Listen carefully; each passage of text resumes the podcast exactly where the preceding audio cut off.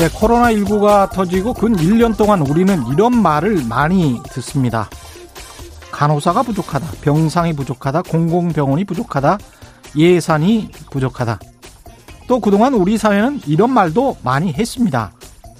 김용균을 기억하자, 정인아 미안해, 살인죄를 적용하라, 중대재해 기업처벌법을 통과시켜라, 기업주의 처벌을 강화해야 한다. 그런데 평소 대다수 한국 언론은 또 이렇게 말하죠. 복지는 경직성, 경직성 예산이다. 한 번 늘면 줄지 않는다. 복지 예산을 늘리는 건 신중해야 한다. 기업에 돈을 써라. 법인세가 과하고 상속세는 지나치고 종부세는 폭탄이다. 그리고 무슨 일이 터지면 또 이렇게 말할 겁니다. 간호사가 부족하다. 공공병원이 부족하다. 예산이 부족하다. 김용균을 기억하자. 정인아 미안해. 살인죄를 적용하라. 지난 며칠 동안 주진우 라이브를 진행하면서 그런 생각을 했습니다. 우리는 붕어인가? 왜 같은 일이 일어나고 왜 같은 말을 반복하지? 네, 안녕하십니까. 세상에 이익이 되는 방송 최경영의 경제쇼 출발합니다. 저는 진실탐사 엔터테이너 최경영입니다. 유튜브 오늘도 함께 갑시다.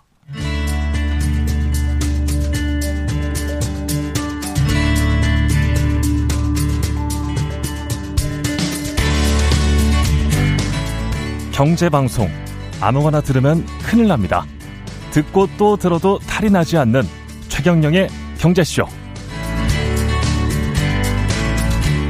네, 천구백육십이 년에 우리나라에 주민등록제가 도입된 이후 지난해 사상 처음으로 국내 인구가 줄었습니다. 태어난 사람보다 사망한 사람이 더 많다. 데드크로스 현실화됐는데요. 원인은 뭐고 그로 인한 사회 경제적인 문제, 대책은 없는 것인지 박정호 명지대학교 특임 교수와 함께 자세히 짚어보겠습니다. 안녕하십니까? 예, 예, 안녕하세요. 이만 명 정도가 줄었더라고요, 지난해. 예, 맞습니다. 예. 행안부가 지난 삼일 날 발표한 인구통계 자료를 봤더니요. 예. 진짜 말씀하신 것처럼 우리가 처음 주민등록증 제도를 만들고 나서 처음 인구가 줄기 시작한 건데요. 음. 어, 오, 지금 언제 어떤 인구냐면 오천백팔십이만 구천 명 정도 되는데 예. 이 숫자가 전년 대비 이만 팔천삼십팔 명이 줄어든 건데요. 예. 많은 분들이 그럼 이만 오천만 명 중에서 이만 명 준 게 어떤 의미일까 잘 이해를 못하실 것 같아서 음. 제가 이런 비율을 표현 드릴게요. 네. 이만 팔천 이만 팔백 명이면 예. 군 하나가 없어진 거예요. 그러네. 네. 이게 이게 이제 매년 일어날 거거든요. 매년 군 하나가 없어지는 네, 거예요. 그리고 점점 그 속도는 가속되니까 예. 한 이천사십 년 넘어가면 이제 매년 시 하나가 없어질 수도 있는 겁니다. 그렇죠. 네. 우리가 시면은 십만 명 이상이면 십만 시가 명. 받을 수 있어요. 예. 네. 이야, 끔찍한 일이군요. 네. 예. 그러니까 이렇게 와다 이렇게 말씀드리면 이제 확 와닿으시네요. 예. 자, 그러다 보니까 이제 어떤 상황을 이제 고민해야 되냐면 이렇게 말씀드리고 싶어요. 어, 그동안 뭐 저도 이제 옛날에 국책기관에도 일을 해봤고 해서 예. 여러 정책 만드는 기초연구도 해보고 그런데 참여도 해봤는데. 예, K대학에 계셨죠. 네. 예. 그런 과정에서 대전제 조건이 있습니다. 사실 음. 저희가 정책 같은 걸 만들 때 음. 경제는 조금이든 많든 반드시 성장한다. 성장한다. 네. 그런데 이제 경제도 이제 영 퍼센트 성장대가 언제일지 모르겠지만 그냥 영 퍼센트대가 아니라 영이요. 예. 그게 곧 도래한다는 건 정해진 미래거든요. 아, 정해진 미래입니다. 예, 인구가 음. 주는데 성장을 더 할 가능성은 많지 않아요. 예. 예. 예. 그러면 그게 하나 이제 깨지는 거고요. 음. 그 다음에 두 번째는 인구는 조금이라도 더 늘어난다는 대전제 조건. 예. 그 다음에 부채는 언젠가 갚을 수 있다는 전제 조건. 이 세 가지가 있었어요. 근데 이 세 가지를 가만히 보면 그 예. 가장 중심에 인구가 늘기 때문에 나머지 두 개가 가능했던 거거든요. 그렇죠. 바로 그런 어떤 대전제 속에서 음. 모든 제도를 세팅한 거거든요. 이건 예. 우리나라뿐만 아니라 전 세계가 똑같아요. 그렇죠. 내가 낸 납부 금액보다 음. 내 노후에 더 많은 혜택을 주겠다라고 많은 국가가 자신감 있게 국민들에게 설명할 수 있었던 이유는 예. 우리들보다도 후손들이 더 많을 거고. 그렇지. 경제는 조금이라도 더 성장하는데. 그러면 더 부자가 될 거고. 네. 네. 그러면 납부한 것보다 더 드리자. 그동안 음. 국가 발전을 위해서 노력하신 분들인데 네. 우리의 미래인데 이거였거든요. 예. 근데 그게 다 깨져가고 있어요. 그래서 짐 로저스가 일본을 향해서 일본은 아이를 더 낳든지 네. 이민을 받아들이든지 네. 아니면 계속 지금처럼 가난해지는 것을 인정하든지. 근데 세 번째를 했단 말이죠.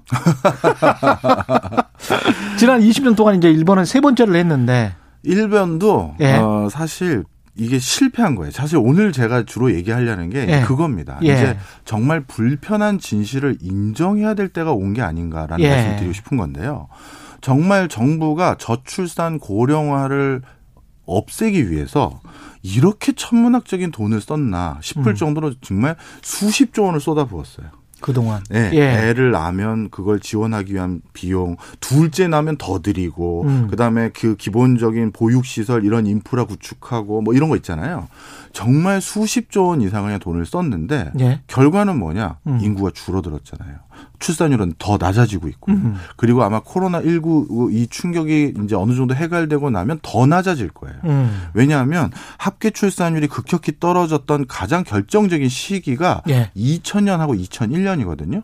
이천 년하고 이천일 년에 무슨 일이 있었습니까? 그 바로 직전에 어떤 일이 있었습니까? 아이엠에프 외환위기. 그렇죠. 예. 드디어 평생 직장이라는 개념이 우리 사회에서 없어졌고 예. 견실한 중산층들이 나락으로 떨어졌던 시점이 그때거든요. 예. 그, 그 어떤 회오리 바람이 불고 난 바로 뒤를 봤더니 모두 아 이제 애를 갖는 게 부담스럽다. 아. 결혼을 하는 게 내가 맞지 않는 것 같다. 음. 나 하나도 버겁다. 이런 게 생겨서 바로 출산율이 급락했어요. 단기간에. 예. 바로. 바로. 그 다음에 이제 회복을 못하게. 못하는 거죠. 예. 그 다음에 음. 제가 보니까 이번 코로나십구는 물론 우리나라는 잘 견실하게 견뎌왔지만 음. 그래도 적지 않은 피해를 분명 봤거든요. 그럼요. 예. 예. 그러면 이번 코로나십구 이후에 음. 정부나 각종 연구기관에서 예측했던 우리 앞으로의 이제 시계열, 음. 출산율은 어떻고 인구 구조는 어떻게 된다. 그게 아. 더욱더 빨리 악화될 거예요. 또 바뀌네. 네. 다시 예. 다 이제 산출해봐야 돼요. 예. 아. 자, 그런데 예. 일본도 잃어버린 이십 년 기간 내내 동안 이걸 해결하기 위한 우리보다 더 많은 돈을 써봤고요. 예. 어떤 일도 해봤냐면 이민도 받아봤어요. 사실 예. 어, 짐 로저스가 어, 자세히 안 들여다보셨던 음. 것 같은데 일본은 어떻게 했느냐. 우리랑 음. 똑같습니다. 우리도 자신감 있게 내세우는 게 오천 년 단일 민족 단일 국가 이거잖아요. 예. 그러다 보니까 외지인, 타지인, 음. 뭐 타인종에 대해서 그렇게 너그럽지 않아요. 그렇죠. 더 정확히 이게 참 우리 불편한 오늘 진실을 제가 많이 말씀드려야 될 것 예. 같은데 절박한 마음에서 제가 드리려고 하는 거니까 예. 혹시 귀에 거슬리셔도 음. 어, 댓글만 나쁜 거 쓰시고 이해하시고요. 뭐냐면 사실 우리 지자체도 예. 그 어느 동네보다 배타성이 높습니다. 그렇죠. 예를 들어서요. 예. 제가 어느 지자체 지역 육성 산업에 참여하려고 그 음. 지자체 지원하려고 한 한 달간 체류한 적이 있었는데 예. 어, 거기에 일하는 어떤 어, 혁신농이라고 불리우는 청년 농부를 예. 한번 만나뵌 적이 있어요. 예. 여기 고향이 어디냐 했더니 음. 경기도 어딘데 음. 자기는 농사가 꿈이어서 농업이 꿈이어서 일로 왔다는 거예요. 예. 그래서 여기서는 잘 적응하셨어요? 그랬더니 그분이 뭐라고 하셨냐면 예. 제가 이사 온 지가 십 년이 넘었는데 아직도 저를 부르는 호칭이 이사 온 김씨예요. 딱 그러더라고요. 그럼 나는 언제까지 이사 온 김씨 취급을 당해야 되는 거냐. 십 년이 넘었는데. 십 년이 넘었는데. 음. 나머지 거기 원주민들은 당연히 음. 그 아버지는 누구고 할아버지는 누군지 다 아는 사람들이겠죠. 예. 그러니 이제 이사온 김씨라고 분류하는 거예요. 예. 하다못해 같은 얼굴, 같은 언어, 같은 문화 속에 산 사람도 이사온 김씨로 십 년 동안 칭하는데 음. 우리나라에서 이민을 이 인구 구조를 개방하기 위해서 바꾼다? 음. 쉽지 않을 거예요. 그렇죠. 그래서 일본이 어떻게 됐느냐? 예. 일본도 그걸 처음에는 외국인을 받아들이려고 했다가 음. 이게 문제가 잘 안 생기고 잘 안 받아들여지니 예. 일본이 천구백 년부터 천구백사십 년 동안 일본 음. 경제가 너무 어려웠을 때 예. 그 가난한 농부들을 중남미로 이민을 되게 많이 보냈습니다. 예. 그래서 지금 일본 밖에서 일본인이 가장 많이 사는 나라가 브라질이거든요. 아, 그래서 페루에서 대통령도 맞아요. 나오고. 예. 예.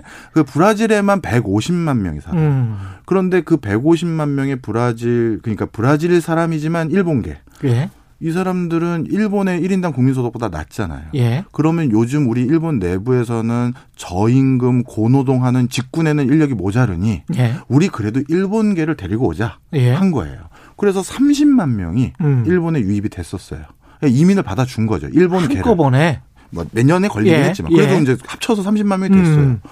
그런데 음. 일본 경제가 점점 안 좋아졌고 어. 그랬더니 어떻게 됐느냐. 예. 그 회사 내부에서 구조조정을 할 때 그 삼십만 명부터 먼저 구조조정을 하는 거예요. 그러니까 이게 음. 정말 이민을 받아서 융화가 되고 잘 살면 되는데 예. 그게 우리처럼 이게 진짜 어떻게 보면 뭐라 할까요? 순수성을 좀 중요시 여겼던 어떤 음. 국가 주, 문화 속에서는 예. 쉽지가 않아요. 음. 그러니까 우리도 과연 이민으로 해결할 수 있다라는 자신감이 솔직히 없습니다. 그런 걸로 놓고 보면은 한국이나 일본은 프랑스의 구구파들과 생각이 전체 국민의 생각이 거의 비슷한 것 같습니다. 저만 욕먹으면 되는데 왜 그러세요? 한 구십 퍼센트의 사람들이 네. 사실은 별로 좋아하지 않는 것 같아요. 좋아하지 않죠. 예. 좋아하지 않죠. 예. 예. 그러다 보니까 음. 슬슬 뭐 오늘 뭐 너무 불편한 얘기는 뒤에 해드리려고 했는데 먼저 좀 꺼내보면 예. 이것 때문에 벌써부터 걱정되는 저희 몇몇 이제 공부 이렇게 저처럼 공부하는 사람들끼리 이런 우려를 많이 해요. 예. 저는 이제 지역 균형 발전이라고 해서 지자체 일을 상당히 오랫동안 했었거든요. 예. 그러다 보니까 음, 서울은 이제 백인 중심의 외국인들이 굉장히 많이 들어와 있어요. 이제 음. 서울도 진짜 국제도시가 됐어요. 예. 열 명 중에 한 명이 지금 체류하고 있는 사람은 외국인이 있어요. 아, 그래요? 네. 열 명 중에 한 명이? 예. 그리고 살고 있는 사람 숫자는 백 명 중에 네다섯 명인가가 이제 외국인이에요. 아. 숫자 상당히 높죠. 예. 자, 이런 상황인데 이제 지방은 어떠냐? 군 단위로. 네. 거기는 지금 그래도 우리나라 합계 출산율이 요 수준을 나오는데 결정적으로 기여한 분들이 거기 계신데 아. 바로 이주 여성들. 아. 다문화 가정. 예. 다문화 거기는 가정. 이제 다문화 가정들이 굉장히 많거든요. 예.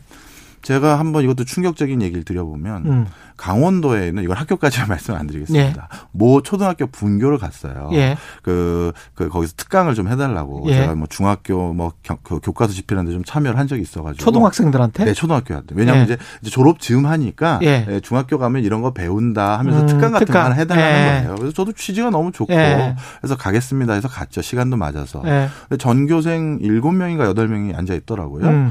그래서 이제 다들 귀엽고 그래서 넌 몇 음. 학년이냐 했는데 음. 그 오 학년 애가 아주 동글동글 귀엽게 네. 생겨가지고 머리 쓰다듬어서 어. 주면서 너는 오 학년이니? 그래서 오 학년 몇 명이야? 그랬더니 저 혼자예요 그러더라고요.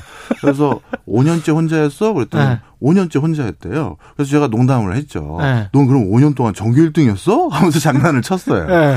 그러고 이제 귀여워해주고 있는 찰나에 그 초등학교에 음. 교장 선생님이자 교, 체육 선생님이자 음악 선생님이신 분이 나오셨어요. 네. 그래가지고 그분하고 인사를 나누는데 네. 바깥을 딱 봤더니 음. 운동장에서 나머지 일곱 명이 걔를 왕따를 시키고 있는 거예요. 축구공으로 얼굴을 막 좀 이렇게 치고. 그래서 제가 너무 걱정이 돼서 예. 선생님 저걸 말려야 되지 않나요 했더니 예. 선생님이 이미 아시는 눈빛이더라고요. 어. 말려도 소용도 없고 어. 저거보다 또 심해지지는 않아서 짓궂은 장난 수준에서 지켜보고 있대요. 음. 그래서 저 애를 왜 나머지 일곱 명이 괴롭힙니까 했더니 예. 그 애만 아버지 어머니가 모두 한국인인 거예요. 그 애만? 이해하셨죠? 아버지 어머니가 모두 한국인인 애가 소수자인 거예요. 거기에선. 네. 그러니 넌 왜 우리랑 달라? 이야. 지금 여, 지방은 여기까지 온 거죠. 음. 이해하셨죠? 네. 자, 그럼 이제 어떤 일이 생기냐면 그분들이 이제 한국인입니다. 그렇죠. 한국인이죠. 우리 한국 사람이에요. 그렇죠. 여기서 생긴 태어났는데. 게 조금 뭐 좀 다를 예. 수는 있어요. 예. 한국인이에요. 예. 근데 그럼 우리가 정말 불편, 불편한 진실, 오늘의 컨셉. 예. 정말 그분들을 우리랑 똑같은 걸로 수평적으로 우리가 봐왔느냐. 지나가는 음. 외주 외국인 남성, 여성 우리가 어떤 시각으로 지켜봐 왔느냐. 음. 그분이 다문화 가정이든 잠시 뭐 일시적인 뭐 근로자로 왔던 음. 솔직히 한 번씩은 되돌아봐야 될 거예요. 음. 근데 그중에는 이제 상당수가 조만간 피선거권을 가진 한국인으로 성장합니다. 투표권이 당연히 있겠죠. 그렇죠. 예. 그 그리고 일 세대 이주 여성들의 자녀들은 이미 선거권을 가진 사람도 많아요. 그렇겠습니다. 그러면 예. 그분들이 음. 한국에서 성장해 오면서 음. 유쾌하고 즐겁고 기분 좋은 추억만 있었을 것이냐 음. 생각해 봐야 돼요. 음. 생각해 봐야 되고요. 예. 그런데 그러면 그분들이 아유, 소수인데 뭐 큰일 납니다. 아까 말씀드렸잖아요. 한 지방의 예. 초등학교의 수. 예. 이렇게 보시면 돼요. 군 단위에는 아까 우리 한 이만 명이면 군 하나 없어졌다고 말씀드렸잖아요. 예. 좀, 좀 인구수가 낮은 군은 한 이만 명 좀 넘는 데가 많아요. 예. 그러면 예를 들어서 그 이만 명의 음. 군수 선거. 음. 군수 뽑아야 되잖아요. 그렇죠. 그러면 이제 지자체 선거 이천사십 년에도 할 텐데 음. 그 이천 뭐 한 사십 년 말고 육십 년에도 또 할 거고. 그렇죠. 그러면 그 군수 선거 할 때 음. 이만 명이 그 군에 산다고 한다고 치면 음. 우리 지자체 선거하면 투표율 한 오십 퍼센트 되잖아요. 아까 그런 초등학교가 있는 것 같은 그런 그런 군이죠. 예. 그러면 그 이만 명 중에서 결국 투표한 사람 투표율 한 오십 퍼센트 잡으면 만 명이고. 예. 그럼 그 만 명 중에서 오십 퍼센트 득표하면 군수 되는 거잖아요. 그렇죠. 그럼 오천 명이잖아요. 예. 오천 명이 군수 정하는 거거든요. 음. 저는 충분히 음. 유쾌하지 않은 경험을 가진 음. 다문화 가정의 자녀들이 음. 기분 나쁨을 연대할 수 있다 음. 생각해요. 음. 그러면 자칫 잘못하면 음. 한국의 지자체 선거의 결과가 음. 시군, 시 단위 이상의 결과와 음. 군 이하의 결과가 많이 다를 수도 있겠죠. 그럴 수 있네. 예. 그리고 더 예. 디테일하게 현장을 들여다보면 예. 더 안타까운 것도 많아요. 예. 뭐 이주 여성들의 남편들은 음. 우리 평균적인 그냥 우리 한국인들의 남편들의 장애 수준, 장애의 비율하고. 예. 그러니까 내 남편이 장애가 있습니다. 예. 신체적인. 예. 그런 비율이 우리 정상적인, 정상이라는 표현도 그렇고, 그냥 예. 한국인의, 예. 오랫동안 사는 우리 원주민의 예. 남편들하고, 예. 이주 여성의 남편이 장애가 있습니다라고 하는 비율이 십 배 이상이 높거든요. 그러니까 장애가 있는 음. 남성은 한국 여성하고 결혼하기가 좀 쉽지 않으니 예. 이주 여성과 결혼하는 경우도 있고 음. 그다음에 어 뭐 예를 들어서 학력이 좀 정상적인 것보다 좀 아래거나 음. 그래서 또 이주 여성이랑 결혼하는 경우가 있고 음. 그러다 보니까 이주 여성들이 한국에서 또 지냈던 그 경험과 추억이 저도 이렇게 그냥 완곡하게 표현할게요. 예, 지금 편견을 말씀하시는 게 아니고 현실을 지금 말씀하시는 겁니다. 예. 뭐 편견이라고 해도 오늘 예. 욕먹으러 나온 거니까 예. 예, 저기 그 유쾌하지 음. 않은 분들이 많으세요. 음. 예, 솔직히 말씀드리면. 예. 자, 그런데 그분들의 또 상황을 봤어요. 음. 현장을 봤고 음. 그분들의 눈빛도 봤어요. 음. 뭐 이건 뭐 통계는 없습니다. 제가 예. 현장에서 본 거니까. 예. 그런데 두고 보자라는 눈빛을 가지고 있는 분도 계셨어요. 음. 그건 무슨 의미냐면 예. 그런 집들을 보면 남편과 여성의 나이 차이가 스무 살 이상 차는 나이가 나는 집들이 많거든요. 예. 남편은 나이가 좀 많이 들고 예. 아내는 좀 어리고. 예. 그러면 당연히 누가 먼저 자꾸 하겠습니까? 음. 남편이 먼저 자꾸 하시겠죠. 예. 시어머니나 시할아버지도 먼저 돌아가셨을 거고. 예. 그러면 배우자로서 음. 그 논 전 답의 일 순위 음. 상속자예요. 당연합니다. 그럼 예. 그분들이 어떤 경제적 의사결정을 할지 음. 저는 걱정도 좀 돼요. 그러니까 화합해서 잘 사는 수밖에 없어요. 이제는 예. 우리가 교만한 시각을 절대 가져서는 안 돼요. 예. 조금이라도 있었다면. 예. 예. 뭐 주변에 벌써 없었어. 그럼 아 그러면 정말 잘하시고 계신 거예요. 예. 예.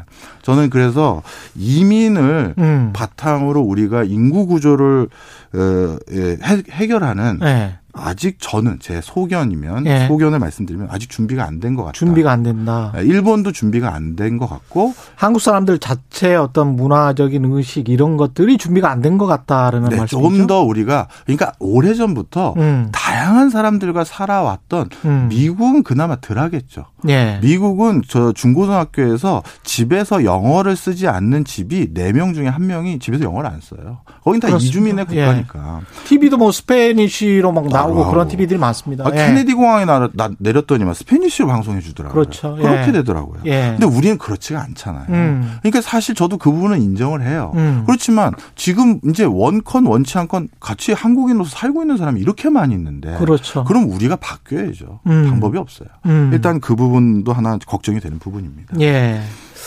이게 이런 추세, 인구 감소의 추세는 거스를 수 없는 거죠? 이게요. 음. 어, 어떻게 보시 제가 오늘 음. 플랜 B 얘기를 이제 뒷부분 말씀드리려고 했는데 예. 그렇게 수십조 원을 썼는데 못 고쳤잖아요. 음. 그러면 해외에서 고친 나라가 있느냐? 음. 이게 이 저출산으로 이제 인구가 줄어드는 예. 전 세계적인 추세예요. 근데 그게 일종의 이제 선진국 병, 병처럼 네. 선진국에서는 이제 전 세계적인 추세인데 네. 미국은 이민을 많이 받아들여서 그래도 굉장히 젊은 인구를 유지하고 있지 않습니까? 맞습니다. 예. 그러니까 유일하게 초고령화로 진입하는 연도가 음. 이천삼십 년 이후인 나라 딱 하나가 오이시디 국가 중에서 예. 그러니까 선진국 중에서 예. 미국만 있어요. 그렇죠. 예. 그러니까 미국은 계속 저, 전 세계 영민한 친구들이 미국에 공부하러 왔다가 그렇죠. 거기 줄러, 주저앉아서 창업하고 예. 뭐 그 기술 개발하고 하다 보니까 음. 혁신 생기고 그다음에 어, 이렇게 경제가 도는 거죠. 예. 근데 다른 나라들은 그런 나라가 없습니다. 음. 심지어 우리 아, 저 위에는 인구 대국 중국. 예. 중국도 우리랑 지금 똑같은 고민을 그렇죠. 하고 있어요. 예. 중국은 이천구십 년, 아, 천구백구십 년대 대체 출산율. 여기서 대체 출산율을 간단히 설명드리면 음. 대체 출산율이라는 건 지금의 인구 수를 유지하기 위한 출산율이에요. 음. 그럼 한 여성이 몇 명을 출산해야 유지되느냐. 부부가 두 명이니까 당연히 두 명을 낳아야 딱 맞잖아요. 예. 그런데 아이가 성장하다가 뭐 불상사의 사고로 사망하는 경우가 있기 때문에 통상적으로 학계에서는 대체 출산율을 이 점 일 명 정도로 봐요. 아, 그렇군요. 네, 살짝 예. 넘어야 된다. 예. 중간에 뭐 사망하는 예. 친구도 있으니까. 음. 그래서 이 점 일 명으로 보는데 중국 같은 경우도 천구백구십 년대 이미 대체 출산율 수준 아래인 일 점 삼 명 수준으로 떨어졌어요. 음. 그래서 어, 앞으로 향후 십 년 정도 지나면 전 세계 인구 최강 대국 그러면 중국이 아니에요. 음. 인도로 바뀝니다. 인도로 바뀌니까. 네. 예. 그리고 저는 인구 구조 이걸 어떻게든 해외에서 조금이라도 해결책이 있었던 음. 나라에 있을까 찾아보다가 예. 이것도 여담으로 하나 드리면 예. 이게 또 재밌어요. 인구가 많은 걸 요즘은 자랑거리가 되어버렸거든요. 예. 우리 이만큼 시장 규모가 있어 음, 이렇게 된 거거든요. 음. 그래서 이게 중국과 인도가 되게 재밌는 게 예. 중국은 본인들이 전 세계 일 등 국가라는 타이틀을 갖고 싶어서 인구 일 등 국가? 예, 그것도 예. 갖고 싶어서 음. 우리는 최고의 소비 국가야. 음. 최고의 잠재력을 가진 국가야. 음. 그래야지만 외국 기업들이 고개 숙이고 들어오는 거거든요. 그렇죠. 그래야 그들 국가에게 관세도 부과하거나 외국 기업들에게 법인세도 과하게 부과할 수가 있는 거예요. 음. 그래서 전 세계 국가의 법인세율을 비교해 보면 인구가 많은 나라들, 즉 소비 시장을 많이 가진 국가들은 법인세율이 높아요. 거기 들어가서 장사하려면 저거 내구라도 가야 할 수밖에 없는 거거든요. 그렇군요. 그러니까 외국 기업들이 돈다발 싸들고 가는 거죠. 예. 그래서 트럼프가 정권 잡기 전에 미국의 법인세율도 상당히 높았었어요. 높았습니다. 예. 예. 자, 그런데 음. 그 타이틀을 계속 유지하고 싶은 거예요. 음. 그래서 중국 정부는 이게 암암리의 비밀이에요. 공공연한 비밀이에요. 음. 인구 센서스를 과잉 발표합니다. 아, 그럼 지금 인구 보다 발... 실제는 더 작아요. 아, 그래요? 네, 실제는 더 작고요. 예. 반대로 인도는, 인도는 지금보다 훨씬 많아요. 그래서 어떤 학자들은 예. 아마 벌써 인도가 중국보다 인구 많을 거예요 라고 얘기하신 분들도 많은 게 인도는 인구 센서 조사하는 방식이 중국과 좀 다른데 예. 누군가를 등록을 할 때요. 예. 그 친구의 아버지, 어머니가 둘 다 확인돼야지만 등록을 해주는데 어. 일본, 인도는 한쪽이 확인 안 되는 경우가 되게 많거든요. 아. 예, 그 숫자들은 다 뺀 거예요. 예. 그 숫자가 엄청나거든요. 인도는 좀 그래요. 예. 네. 그러니까 실질적으로 이미 전 세계에서 인구가 제일 많은 나라가 인도일걸요. 그런 음. 학자들도 많아요. 네. 이게 되게 재밌는 거죠. 그러니까 지금은 인구 수가 많아요. 우리가 예. 단일 소비 시장을 큽니다라고 하면 음. 외국 기업들이 투자하러 들어가거든요. 그러네요. 그거를 또 가지고 이제 이제 인구가 재산인 이런 시장으로 바뀌어가는 거예요. 그래서 십 년, 이십 년 후에 지디피 순위가 바뀔 수 있다 그런 이야기를 하는 거군요. 그렇습니다. 예. 그래서 예. 인도 때문에 음. 어, 어떻게 되냐면 전 세계 인구가 음. 그나마 인도가 아직까지 출산을 많이 하는 국가예요. 어. 그래서 이천구십 년까지는 전 인류의 숫자가 늘어납니다. 예. 근데 그때 정점 찍고 그 뒤부터는 이제 세계 인구가 그때 한 백억 명까지 갈 거고 예. 그 뒤부터는 전 세계 인구가 떨어지는 거고요. 백억 명까지 갔다가 백억 예. 명까지 갔다가. 근데 지금 어 나름대로 북아프리카라든가 음. 동남아시아의 일부 국가들 그다음에 음. 중남미 국가들 이런 데를 빼고는 전 세계 모든 국가가 약간의 시간적인 텀만 있을 뿐이지 음. 저출산 고령화로 인구가 줄어드는 것들은 다 맞닥뜨리고 있는 상황입니다. 이게 근데 우연인지 아니면은 뭐 필연적인 건지 모르겠습니다만 좀 살게 되면 네. 좀 살게 되고 경 그게 뭐 경쟁 때문에 그런 건지는 모르겠습니다만 또 요즘 뭐 심각한 부동산 문제 그다음에 도시화가 너무 밀집돼서 뭐 무슨 문제 때문에 그런지는 모르겠습니다만 좀 살게 되면 좀 사는 나라들은 인구가 줄어들어요. 맞습니다. 정확한 지적이세요. 예. 그래서 이렇게 말씀드리고 싶어요. 예. 이 인구 왜 아이를 적게 낳는 낳, 낳느냐 예. 이거에 대해서 그 원인을 규명한 거는 백 가지가 넘는데 예. 이 아이를 더 낳아야 될 이유를 규명한 건 제가 하나를 못 찾았어요. 대표적으로 아이를 더 적게 낳는, 낳는 게 음. 그 유리한 여러 가지 아니면 그렇게 될 수밖에 없는 환경으로 바뀐 여러 가지 내용들 몇 가지만 설명드리면 예. 우리 가장 대표적으로 여성의 교육 수준이 높아지고 예. 여성의 노동 참여율이 증가한 국가들은 모두 출산율이 떨어졌어요. 근데 그런 국가들이 대부분 선진국이에요. 선진국이죠. 예. 우리나라도 그랬고요. 예. 왜냐하면 여성이 이제 육아 말고 다른 재미, 다른 음. 인생의 보람. 긍지 이런 거 찾을 게 생겼거든요. 예. 그리고 자기가 예전에는 두 명, 세 명 있어도 전업주부이니까 내가 아이들하고 더 즐겁고 행복한 시간 보내야지. 음. 조금 힘들긴 하지만 예. 그런 걸 선택하는 주부님들이 많았는데 예. 이제 하나 낳는데 나는 음. 더는 못한다. 밖에 일도 바빠서. 이런 예. 숫자들이 늘어나는 거죠. 예. 그러다 보니까 여성의 교육 수준과 노동 참여율이 높아진 국가들은 즉 선진국이 음. 대부분 이렇게 출산율 그렇게 떨어져요. 근데 요것 때문에 음. 또 우리나라처럼 이주민과의 갈등을 굉장히 지속적으로 고민한 국가가 유럽에 하나 있습니다. 어떤 나라인가요? 프랑스입니다. 프랑스. 프랑스는 무슬림계 이주민들이 많죠. 예. 본인들이 옛날에 식민지로 가지고 있던 북아프리카 음. 지역에서도 자연스럽게 넘어왔고 예, 요즘 시리아 난민이나 이런 사람들도 많이 왔고요. 언어가 또 언어를 배울 수 있으니까. 그렇죠. 예. 바로 그래서 프랑스에는 상당 부분의 무슬림이 있는데요. 음. 그래서 뭐 지금은 한 십 퍼센트 정도 된다고 해요. 예. 네. 그런데 이제는 시계열을 봐야 되죠. 어. 무슬림은 전통적으로 다산이에요. 아. 왜냐하면 여성의 경제활동 참여를 제한해왔고 음. 그리고 여성의 교육 수준도 상대적으로 그럴 수밖에 낮기 때문에 예. 거기는 아직도 출산율이 높습니다. 예. 그런데 유럽은 아시잖아요. 출산율이 낮아요. 거의 예. 우리나라는 수준이 똑같아요. 그렇죠. 그러니 어라 프랑스 정부 입장에선 음. 이 추세대로 계속 가면 제가 그때 봤던 보고서는 기억이 가물가물해서 연도는 음. 좀 정확하진 않습니다만 이천오십 년이면 프랑스를 대표하는 종교는 이슬람으로 바뀐다는 거예요. 음. 지금은 기독교인데. 아, 그러니까 이게 전 세계적인 지금 고민이죠. 예. 네.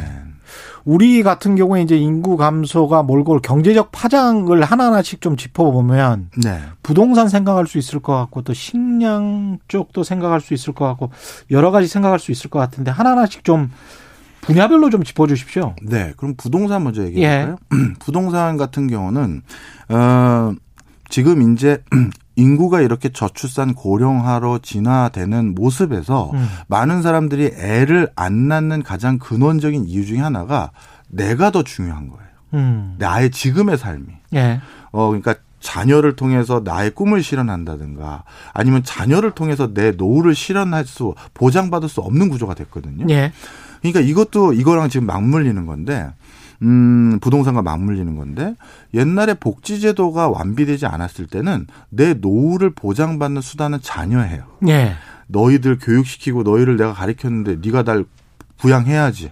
대개는 이제 부양을 했죠. 되게 예. 그랬죠. 그런데 예. 이게 슬슬 어느 순간부터 음. 이게 복지제도가 잘 돼서 부양을 하려는 그 분위기가 저조된 건지 음. 아니면 분양을 하려는 분위기가 저조돼서 복지가 높아진 건지 모르겠지만 예. 사실 웬만하면 안 모시려는 분위기가 많거든요. 예. 그러니까 부모님도 제가 경박한 표현인지 모르겠습니다만 예. 본전 생각나는 거예요. 기껏 애들 예. 이렇게 엄청난 양육비 교육비 들여서 가르쳐 놔봤자 예. 야 이거 뭐 저도 부모이기 때문에 예, 비슷한 생각을 가끔 합니다. 뭐 다 그냥 뭐 가끔 예. 기분 상할 때, 예. 기분 상할 때 그렇게 하죠. 아이한테 기분 상할 때 할 수 있죠. 예. 우리가 사람이기 때문에. 그런데 예. 그 그걸 실천에 옮기시는 분들도 있으시니까 이렇게 출산율이 떨어지는 것 같아요. 예. 그래서 농업 가구, 농 농촌, 그러니까 예. 애들이 노동력으로 예. 같이 기여할 수 있는 어떤 산업군을 갖거나 음. 복지 자체가 완비되지 않은 국가들은 또 다 출산인데 예. 그러지 않은 국가는 저출산인데 음. 그럼 그 사람들은 자신의 노후를 보장하고 음. 자신의 지금의 어떤 삶에서 더 부가가치를 올리기 위해서는 어떻게 살아야 되냐면 예. 무조건 도시로 와야 돼요. 음. 도시가 개인이 혁신을 창출하기에 훨씬 좋은 인프라가 많거든요. 예. 도시는요 주변에 많은 사람들이 있기 때문에 규모의 경제로 다양한 서비스를 제공할 수가 있습니다. 예. 그럼 규모의 경제라는 건 같은 제품과 서비스를 더 싸게 제품할, 그렇죠. 제공할 수 있다는 거잖아요. 예. 그러니까 내가 나의 인적 자원을 더 높이기 위해서 뭔가 교육받으려고 해도 음. 실비용을 따지면 도시에서 받는 게 더 싸요. 아. 네. 그리고 내가 그 교육을 받을 때 그 교육의 질도 도시가 더 높죠. 그러니까 아. 금전, 투여 대비 질을 보면 훨씬 더 좋은 거예요. 그러니 나, 나를 내 노후는 결국 내가 보장받아야 되는데 음. 그러려면 결국 이 저출산 고령화 요 상황에서 네. 인구가 소멸되는 상황에서 음. 많은 사람들이 원하는 주거 공간은 어디다? 네. 도시입니다. 그래서 이 저출산 고령화와 함께 전 세계적인 주거 문화의 행태가 음. 도시화율이 급증하고 있어요. 음. 이미 전 인류 두 명 중에 한 명은 도시에서 살고 있습니다. 참 신기하네요. 근데 그 인구와 관련해서 일본이 네. 자꾸 지금 떠오르는데 네. 또 이 부동산뿐만이 아니고 그다음에 이제 지금 그 도시 집중하는 인구 지방 소멸하고 좀 관련이 있을 네. 것 같고요. 일자리 같은 경우도 일본 같은 경우는 그러면 인구가 조금씩 줄어들고 있었고 그러면 일자리는 청년 세대들에게는 넘쳐날 텐데 희한하게도 임금이 안 올랐단 말이죠. 임금이. 네. 임금이 일본이 십 년, 이십 년 동안 안 올랐어요. 인구는, 인구는 줄었네. 당연히 안 오를 수밖에 없는 게요. 예. 왜냐하면 경영자 입장에서 판단을 하셔야 돼요. 오늘 아. 그게 또 인구를 우리가 어떻게든 늘리는 게 또 중요한 이유가 예. 많은 아니 적으면 내 그 어떻게 보면 구직 경쟁자 저 줄어드니까 좋은 거 아니야? 그러면서 약, 임금이 네. 올라갈 거라고 생각했는데 그게 아니더라고요. 아니죠. 예. 일단 저출산 고령화가 되면서 예. 평균 연령이 높아지면 음. 자 경영자들도 이제 청년층 경영자, 예. 혁신적인 경영자가 아니라 나이 든 경영자예요. 아, 그렇네. 그럼 그 사람은 어떤 생각을 하냐면요. 예. 이게 복잡한 이론 안들이 되겠습니다. 음. 아주 우리 개인, 우리 모두 생물학적인 동물이니까 예. 나 스스로를 돌아보자고요. 예. 저만 하더라도 이십 대 후반, 삼십 대 초반에 처음 사회생활 할 때 음. 아, 그땐 결기가 있었던 것 같아요. 그렇죠. 내가 뭐 한 칼 한번 휘둘려보자. 나 한번 이 회사에서 내가 야망이 있었죠. 네. 예. 뭐 한번 남겨보자. 이게 있었어요. 진짜 예. 저도 있었어요. 예. 근데 지금은 안전지향이 되죠. 예. 또 많이 타협하고 예. 또 제 미래도 보이죠. 가늘고 길게. 뭐 살아남아야 그 한다. 어, 그 생각도 많이 합니다. 예. 어, 예. 튀지 말자. 예. 그래서 막 그렇게 되는데 예. 그런데 모든 국민이 그 나이 때가 됐다고 생각해 보세요. 아 그럼 누군가 나 신성장 동력에 투자해볼래. 나 창업해볼래. 나 신규 시장 개척해볼래. 아무도 없는 거죠. 평균 연령이 우리도 사십팔 세인가 그렇죠. 그렇죠. 네. 그러면 모든 씨이오들 어차피 음. 뭔가 신규 고용을 하거나 투자를 하거나 하는 그래도 의사결정자는 경영자니까. 그렇죠. 근데 그 경영자들이 지금 어떤 상황이냐면요. 특히 코로나십구에서 전 현장에서 보고 있는데요. 그 경영자들이 만약에 음. 코로나십구를 음. 사십 대 초반에 맞닥뜨렸다면 예. 내가 이 고비만 잘 넘긴 다음에 한 번 더 과감한 투자해서 내 회사를 키워봐야지. 그렇죠. 이렇게 생각하셨을 거예요. 예. 근데 지금 코로나십구 지방의 여러 산업도시에 음. 제조 현장에 공장을 가지고 계시거나 기업을 가지고 계신 분들의 나이대가 이미 육십을 넘었거든요. 음. 예. 대부분 넘었어요. 예. 그랬더니 드디어 하늘에서 나보러 접으라고 하나 보다. 어. 네. 그렇게 생각을 할 수밖에 없겠습니다. 예. 예. 자 그러면 일본의 음. 약간 상황이 풀리시죠. 예. 초고령 사회를 우리보다 훨씬 먼저 간 일본의 그 경영자들의 마인드. 음. 내가 뭔 부귀영화를 얼마나 더 산다고 음. 안정적으로 그냥 슬슬 출구 전략 생각하는 거예요. 그러니까 고용 더 안 하고. 설비 투자를 안 할 수밖에 없는 거예요. 안 하는 거죠. 그리고 다운사이징하고 야 슬슬 해. 조심해서 해. 야 위험해 보여. 하지 마. 어떻게 고용이 생기나요? 고용이 안 생기니까 한정된 일자리 가지고 우리가 같이 경쟁하다 보니까 근로자들, 구직자들의 교섭력이 더 떨어지잖아요. 네. 저는 더 싸게 쓰셔도 되는데 저 좀 써보시죠. 이렇게 음. 되잖아요. 참, 야, 이 인구가 가지고 오는 그 여러 가지 결과가 정말 무시무시하군요. 이거 어떻게 해야 될지는 조금 이따가 이야기를 해보고요. 팔공칠칠 님. 아이 셋인 다둥이 아빠입니다. 혜택 웃음만 납니다. 어, 출산 정책 자금 허비하지 말고 둘 이상 다자녀 가구에 팍팍 지원해 보세요. 뉴질랜드, 호주, 프랑스 등의 지원책과 비교해 보세요. 허튼 데다가 좀 돈을 쓰지 말라 이런 말씀이신 것 같고요. 공공사구님과 바이오 인디케이터님은 컴팩트한 인구를 유지하고 지속적으로 살아갈 수 있는 방법을 생각해야 합니다. 컴팩트한 인구를 유지하고. 컴팩트한 인구가 몇만일까요? 한반도에 얼마 인구가 사는 것이 적정한가도 논의해야죠.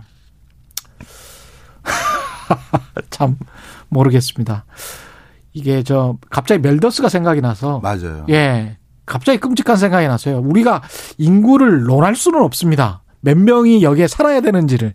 예, 그거는 그 자연이나 신이 주신 거기 때문에 여기서 몇 명이 살아야 되는 게 적정한가 이거를 논한다는 거는 좀 불경스러운 것 같기도 하고 인간에 대한 모독인 것 같기도 하고. 하이든님, 그런데 길게 보면 인구 문제는 에이아이 혁명으로 다 해결될 문제 아닌가요? 당분간은 힘들 수도 있겠지만 저는 낙관적으로 봅니다. 사 차 산업혁명이나 에이아이 혁명, 로봇으로 해결할 수 있을 것 같다. 대책 부분에 이런 것들도 좀 있습니까? 예, 지금 좀 말씀을 좀 드릴까요? 예. 질문이 오셨으니까. 예. 사실 지금 너무 살기가 빡빡하다 보니까 음.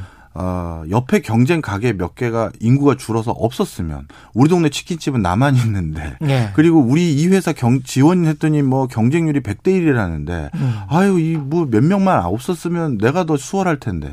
큰 착각일 가능성이 많습니다. 어. 설명을 좀 드리면요. 예. 우리가 지금 누리고 있는 이 삶의 질, 삶의 음. 수준은 바로 이 엄청난 오천만 인구는 작은 건 아니에요. 그렇죠. 이 숫자가 예. 있기 때문에 받는 혜택들도 엄청나게 있는데 그걸 감, 우리가 인지하지 못하는 거예요. 음. 대표적으로 아주 쉽게 말씀드리면 우리가 쓰고 있는 이 물건들이 이 가격에 나올 수 있는 이유도 우리가 오천만의 규모를 가지고 있는 그렇습니다. 시장이기 때문이에요. 그렇습니다. 예. 그러다 보니까 설비 투자를 하더라도 대규모 공장을 음. 짓고 거기서 대규모로 생산하다 보니까 라면 하나 가격도 이 가격에 나오는 거고 뭐도 이 가격에 나오는 거예요. 음. 그런데 만약에 인구가 줄어든다 그러면 인구가 작은 국가들의 공통점이 물가가 굉장히 높습니다. 네. 그래서 물가가 훨씬 높아지는 경우. 싱가포르 가보세요. 맞아요. 물가 얼마나 높은지. 네. 네. 그러면 아, 외국에서 수입해다 쓰면 되죠. 아, 음. 우리 한국인만 쓰는 물건들이 얼마나 많아요. 네. 그래서 그런 것들에 대한 삶의 질이 굉장히 떨어지게 되는 것이고요. 음. 따라서 어, 내 급여 경쟁자가 없어지니까 우리 가게 소득이 올라간다, 급여가 올라간다. 그만큼 물가도 뛰는 거예요. 네. 그러니까 그런 뭐 주변에 인구가 줄어든다라고 해서 혜택이 더 는다라고 생각하시면 그거는 좀 잘못된 생각일 가능성이 높다. 네. 이 말씀을 드리고 싶고. 예. 그다음에 지금 인구가 점점 빨리 줄어들면서 음. 우리의 이제 기업들의 의사결정이 어떻게 되냐면 더욱더 대외 의존적이 됐어요. 음. 옛날에 내가 오 년 전, 칠 년 전에 시설 투자한 그 설비 규모에 비해서 예. 한국 시장이 지속적으로 성장 안 하거나 어떨 땐 시장이 줄어들어 버렸어요. 음. 그럼 이 공장 다 가동해야 내가 그래도 채산성이 나오는데 예. 그러려면 어떻게 해야 된다? 야, 외국에다 수출하는 거 알아봐.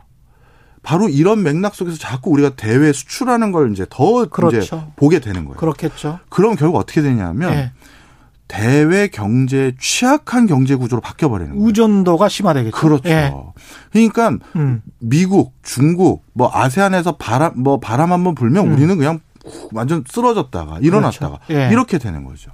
예를 들어서 우리 인구가 많은 나름대로 그런 국가들, 그런 국가가 아니었는데 그래도 견실한 경쟁력을 가지고 있었던 이후에 그 많은 국가들이 음. 야, 우리 뭉치자. 이유로 뭉쳐보자. 왜 했겠습니까? 아, 규모 경제 때문에. 그렇죠. 그리고 예. 대외 경제 취약성을 줄여보자는 거예요. 이유로 뭉쳐서 한 사억 오천만 인구가 그렇죠. 된 거죠. 예. 그래서 한때는 달러보다 유로화가 셌잖아요. 그렇습니다. 예. 그래서 이 인구라는 것이 많아서 득실득실 살면서 음. 그것으로 얻는 혜택이라는 건 정말 무시 못해요. 통일이 갑자기 또 생각이 나네. 방법이 제일 좋은 거는 통일 평화적인 통일이 되면은 상당한 문제가 해결되겠습니다. 그, 그, 저도 거기에 정말 한 표를 던지고 싶고요. 예. 우리랑 전혀 다른 문화적인 행태, 네. 그리고 앞으로 출산을 좀 더 많이 해줄 수 있는 음. 또 그 어떤 문화적 정치를 가지고 있는 국민, 예. 그리고 또 나름대로 우리 같은 똑같이 머리 좋고 스마트하고 아주 영민한 그런 민족성을 가진 절반이 예. 저 위에 아직 남아있거든요. 그렇죠. 그걸 합치면 아마 출산율 합쳐서 경제발전까지 총매제를 줘버리면 일억이 훅 넘어갈 거예요. 음. 그러면 전 세계 어느 나라도 한국에게 함부로 못해요.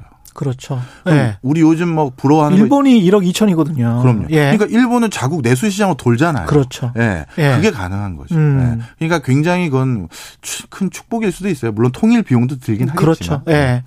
단기간에 비용은 많이 들겠지만 네. 정부는 뭐 통일을 상정하지 않고 잠시간 네.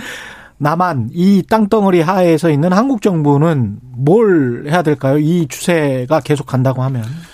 아, 근데 저는 이제 결론은요. 예. 어, 인구 구조를 해결하는 해법을 통일에 빨리 통일하자 이렇게 할 수는 없고 지금 전 세계적으로 여기에서 유의미한 해법을 제시한 국가는 사실 없어요. 음. 그러니까 아까 말, 아까 어떤 분이 아, 정말 정확히 공부하신 것 같은데 예. 호주나 다른 여러 나라들도 저출산율을 음. 어떻게든 극복하려고 우리나라보다 더 파격적인 수준의 어떤 인센티브를 제공하는 나라도 있습니다. 예. 그럼, 그럼 그 나라는 그 인센티브 제공했기 때문에 인구 구조가 바뀌어가고 있느냐라고 음. 하면 그건 또 좀 아니에요. 그것도 아니죠. 예. 예. 그만큼 우리도 그럼 더 들여보자라는 것들은 논의도 있어요. 음. 예. 근데 하여튼 그걸로 해결이 되면 그걸로 다 가겠지만 그것도 예. 아니고요. 예. 그러면 지금쯤은 우리가 음. 플랜 B도 있어야지 그거 실, 실패하면 어떻게 될 텐데. 이거만 예. 하면 안 되잖아요. 예. 그래서 플랜 B로 저는 음. 이제는 고령 친화적인 경제구조 산업을 육성해야 된다. 출산율 높이는 이제까지의 전략과 달리 네. 고령 친화구조, 그러니까 고령화된 사회를 인정하고 네. 그런 산업구조를 한번 만들어보자. 예, 그게 왜 필요하냐면요. 예. 지금 우리나라에서도 이제 자꾸 떨어진, 떨어져가는 저성장 기조를 해결하기 위해서 우리 신성장 동력 찾아보자고 예. 대표적으로 지금 방점 찍고 육성하는 회사, 저 산업군을 보면 예. 전부 와해성 혁신을 기반으로 한 산업군이에요. 와해성 혁신, 디스트럭티브. 예. 예. 쉽게 예. 말하면 와해성 혁신은 예. 이전까지 거기에서 축적돼 왔던 그 노하와 지식이 예. 하루아침에 물거품에 가까운 형태로 의미 없어지면서 예. 완전히 점핑된 새로운 혁신 구조가 생기는 분야인데, 그렇죠. 대표적으로 뭐 아이씨티 분야죠. 예. 트랜지스터 기반으로 한 뭐 애니악에서 시작했다가 지금 트랜지스터 장인입니다. 이게 의미가 있는 그런 산업이 아니잖아요. 네. 예. 바로 그런 와해성 혁신 구조를 또 지향하고 있어요. 예. 대표적으로 미래 자동차. 그렇죠. 그다음에 인공지능, 예. 빅데이터. 미래 자동차 때문에 부품 수만 개가 다 없어져 버리는 거죠. 네. 예. 그런 걸 하고 있는데. 음. 자, 그런데 이런 와해성 혁신 분야는 제가 이걸 하지 말자는 게 아니에요. 예. 이거랑 함께 고령 친화를 같이 하자는 거죠. 그러니까 혁신 기업과 혁신 기술은 계속 하고. 하고. 예. 예. 자, 그러면 이런 음. 분야는 가만히 한번 보세요. 음. 이런 분야에서 최고의 성과를 내는 연령대. 머릿속에 그려지는 이미지 한번 보세요. 예. 실리콘밸리의 인공지능 전문가 음. 아니면 빅데이터 젊은, 전문가. 젊은 사람이라고 생각하겠죠. 맞습니다. 예. 실제로 인공지능 저도 한국인공지능법학회 상임이사로 있는데 예. 그 인공지능 분야의 전문가들하고 저희가 만날 때가 있어요. 예. 그러면 본인들끼리 그래요. 저도 이제 사십오 세가 넘어서 더 이상 제 머리에서 나올 게 없어요. 아. 이런 분야인 거예요. 에이아이나 이쪽이 그렇군요. 네. 사십오 세가 정년이군요. 네. 특히 예. 뭐 예를 들어서 암호학 같은 거 있잖아요. 음. 그 우리 정보 보안 같은. 예, 블록체인 같은 예. 것들. 예. 암호학은 수학을 기반으로 하는 곳인데 음. 수학의 노벨상이라고 하는 필드상 예. 이런 상은 사십 대 준, 준 적이 없어요. 사십 대 머리에선 수학의 성과가 나오지 않는다고 생각하는 분야예요. 네. 그러니까 이게 와해성 혁신을 예. 기반으로 한 근저에 음. 있는 곳인데 그러면 우리나라에 맞는 옷이냐 음. 그게 음. 아, 누군가는 해야겠지만 그래서 그건 계속 해야 된다. 그건 안 하면 안 돼요. 예. 우리가 부러워하지 않는 많은 해외 국가들의 국책 보고서들을 보면요. 예. 네덜란드, 스웨덴, 스웨덴은 아니라 치더라도 네덜란드라든가 덴마크 우리가 전 세계 농업 강국으로서 이렇게 많은 돈을 벌었는데 음. 그 돈으로 고스란히 한국 휴대폰 사고 한국 노트북 사고 있구나.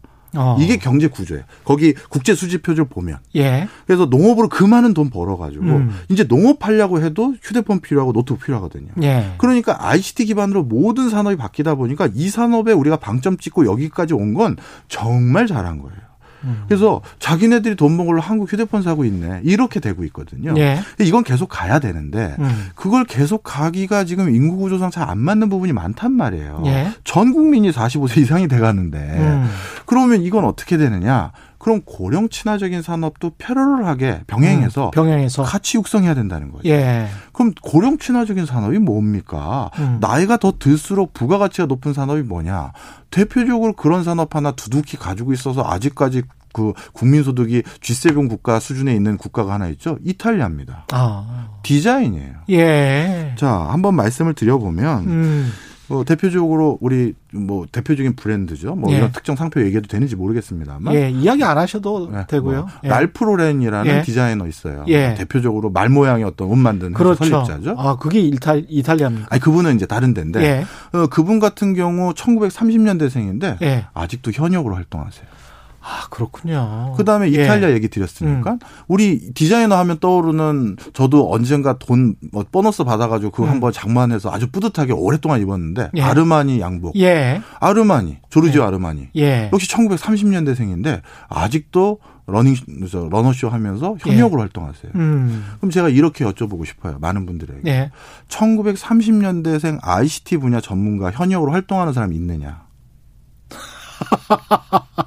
없네. 네, 그분들은요 예. 오히려 자기가 음. 삼십 대 초반보다 음. 지금의 자신의 네임밸류가 더 높아졌거든요. 그렇죠. 누구래? 예. 그거 하나로 자기 제품에 공 하나 더 붙여요. 음. 그러니 고령 친화적이라는 건 그거예요. 예. 내가 나이가 들고 업력이 쌓이고 경험이 쌓이면서 음. 그 그것이 고스란히 나에게 수혜가 가고 예. 그 부가가치가 나에게 돌아갈 수 있는 그런 산업구조. 음. 대표적으로 디자인이 여기에 해당돼요. 예. 그럼 디자인은 부가가치가 일반 과학기술이나 아이씨티부터 그 뭐 떡 떨어지냐? 네. 아닙니다. 일반 제조업 알앤디 투자했었을 때보다 음. 디자인 알앤디 투자했었을 때 성과가 부가가치 창출이 다섯 배가 높아요. 아. 우리 명품백 하나만 보셔도 아시잖아요. 그렇죠. 그게 그렇죠. 뭐, 뭐 무슨 몇백만 원. 예. 그게 디자인 값이거든요. 쉽게 해서. 그렇죠. 몇백만 원이 아니고 몇천만 원 하는 것들도 있으니까요. 네. 예. 그리고 우리 와해성 혁신의 음. 보편적인 성과는요.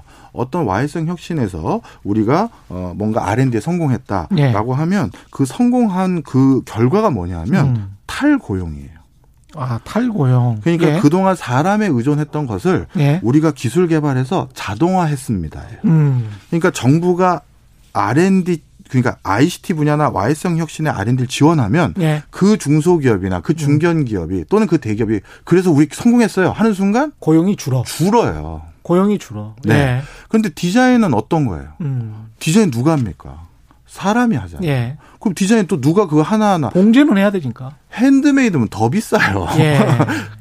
바로 그래서 고용 친화적인 산업이자 고령 친화적인 산업. 어. 이런 게 디자인이고요. 그럼 디자인만 있느냐? 아니에요. 뿌리 산업이라고 부르는 것들이 있어요. 음. 그러니까 이거는 어 용접이나 주조, 열처리 분야인데 예. 우리가 이런 분야도 수많은 공정의 노하우. 음. 내가 예를 들어서 이 휴대폰의 끝을 이렇게 매끄럽게 코팅해서 예. 열처리를 해서 마감하는 방법은 음. 이런 각도로 할 수 있는 사람은 어 전 세계 우리 중소기업하고 어디 어디 몇 군데밖에 없어요. 음. 사장님 그거 어떻게 하셨습니까? 수많은 열과 수많은 압력과 수많은 화학 처리를 해봤는데 는데 그 실험 결과 이게 됐다는 걸 그 음. 마스터는 장인은 예. 터득한 거죠. 아. 바로 이런 산업들이 고령 친화적인 산업이에요. 그래서 저는 소부장 육성하자고 했었을 때 그 소부장 중에 하나가 이 뿌리 산업이거든요. 그러네요. 이런 거 해야 된다. 음. 우리 세운 세운상가나 뭐 옛날에 그 그 이 옛날에 세운상가 가면 우리 장갑차도 만든다 이런 소리도 예, 있었잖아요. 예, 예, 예. 그분들 자꾸 문 닫을 때마다 그 장인들 그 노하우가 우리나라에서 이제 없어지는구나 생각이 들어가지고. 그러면 실질 걱정 실질 걱정도 안 하고 그럼요. 계속 살 수 있겠습니다. 예, 예. 바로 그래서 이제 음. 고령 친화적인 사업을 플랜 B로 음. 같이 육성해보자. 아, 오늘 말씀 참 아주 흥미롭게 들었습니다. 지금까지 박정호 명지대학교 특임교수와 함께했습니다. 고맙습니다. 감사합니다. 예, 저희가 준비한 최경영의 경제쇼는 여기까지고요. 저는 케이비에스 최경영 기자였습니다. 내일 네 시 오 분에 다시 찾아뵙겠습니다. 지금까지 세상에 이익이 되는 방송 최경영의 경제쇼였습니다. 고맙습니다.